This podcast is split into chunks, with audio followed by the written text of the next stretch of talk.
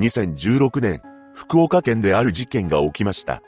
第一志望の大学に合格するため、予備校に通う少女が被害に遭ってしまいます。詳細を見ていきましょう。後に、本件で被害者となる K さんは、熊本県で出生します。そして彼女が生まれたのと同じ年、同じ熊本県で、後に加害者となる少年も生まれていました。ただ、二人が出会うのは、まだ先の話になります。そして K さんは、小さな時からとても頑張り屋で、自分のことよりも他人のことを優先するタイプの少女だったそうです。また、彼女は、親兄弟を大事にする家族思いの優しい性格になっていき、ご両親にとっても宝物でした。そんな K さんは、子供の時から一つの夢を持っていたのです。それは、学校の先生になりたいというものでした。この話は、父親にも打ち明けていたそうです。父親から見れば、K さんは正義感が強い少女だったため、検事が向いているんじゃないかな、と助言していたと言います。そんな中、K さんは中学、高校と進学し、剣道やダンス同好会などに所属する傍ら、学業も優秀だったそうです。さらに、生徒会長を務めたこともあるそうで、周囲からの信頼も厚い生徒になっていきました。そして現役で九州大学に合格したそうなのですが、そこは彼女の第一志望の大学ではなかったらしく、浪人する道を選んだのです。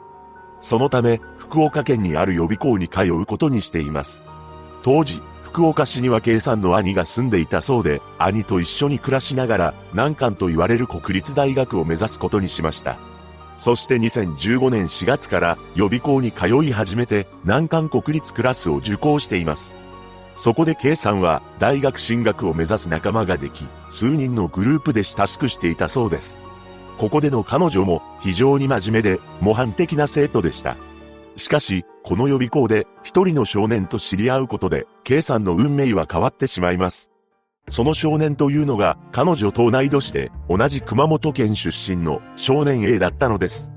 彼は予備校の寮で生活をしていたと言います。二人は年齢と出身地が同じということに加え、どちらも親元を離れて暮らしていたため、多くの接点はありました。ただ、特段計算と A が親密な関係になるということはなく、数人のグループのうちの一人という関係性だったようです。そして A は高校時代、柔道を習っていたそうなのですが、そこでの指導者によると、おとなしくて真面目であり、優しい感じの少年だったと証言しています。また、予備校での A も特に問題を起こすようなタイプではなく、ごくごく普通の一生徒という印象を持たれていました。そうして K さんと A は予備校で知り合ったのですが、間もなく A に変化が現れたのです。というのも、A が K さんに対して好意を抱くようになったみたいなのです。そして予備校に通い出してからまだ月日も経っていない5月から6月にかけて、A は K さんに自分の思いを伝えています。これはスマートフォンの LINE を通じて伝えていたようで、A は交際を求めていたのですが、K さんは次のように返してきました。勉強に専念したい。友達でいよう。このように返信しており、K さんは受験勉強に集中していたのです。こうして A の願望は叶うことはなかったのですが、A の主張によると、予備校内で一つの噂が広まったそうです。その噂というのは、A が K さんに告白をしたというものでした。こうした噂が広まったのが事実かはわかりませんが、A はとんでもない思い込みを募らせたのです。なんと、K さんがこの噂を言いふらしたと思い、もてあそばれたのだと認識したそうなのです。こうして A は K さんにイライラするようになり、勉強に集中できなくなっていきました。さらに、このように勉強に集中できないのは、すべて K さんの責任だと筋違いの感情を抱くようになり、命を奪いたいと思うようになったのです。そしてこの年の夏には、インターネットで、後に事件に使用されることとなる刃物を購入しています。そんな中、A の部屋に、同じ予備校の寮で生活していた友人が、遊びに来たことがありました。そこでその友人は、A の部屋にあった刃物を見つけています。友人は A に対し、なぜこんな物騒なものを持っているのかと尋ねました。すると A は、泣きわめきながら、次のように話したそうです。自分は、頭がおかしい。人とは違う、計算を手にかけてしまいたい。このように打ち明けたらしく、驚いた友人は、捨てるから渡せと話しかけたのです。すると A は、自分で捨てるなどと言って、刃物を渡そうとはしませんでした。明らかに様子がおかしいと思った友人は A に病院に行くよう勧めています。その後、A は自らの体に傷をつけるという行為をしており、メンタルクリニックに通院していました。こうして精神の状態が悪化する中、2016年がやってきます。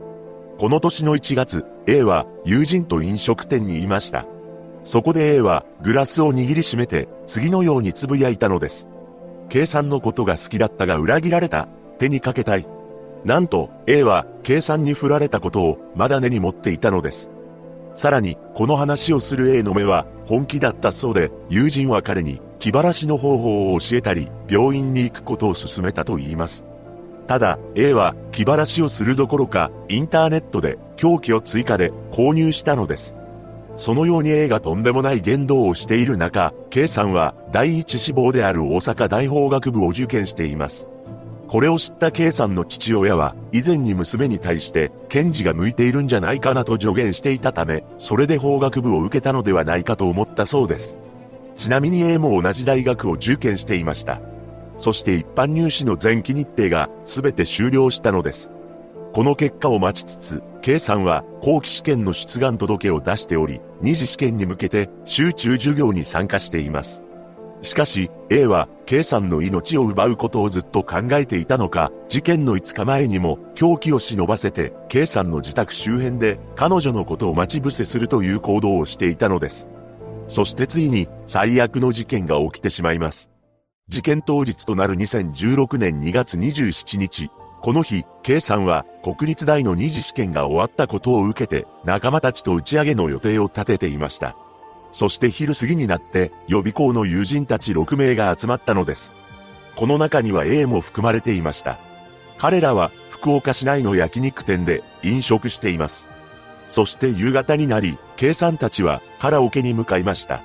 ただ、A は K さんたちとは別れ、一人で去っていったのです。しかし、A はそのまま帰宅することなく、ある場所に向かいました。恐ろしいことに A が向かったのは K さんが兄と一緒に暮らす自宅がある最寄り駅だったのです。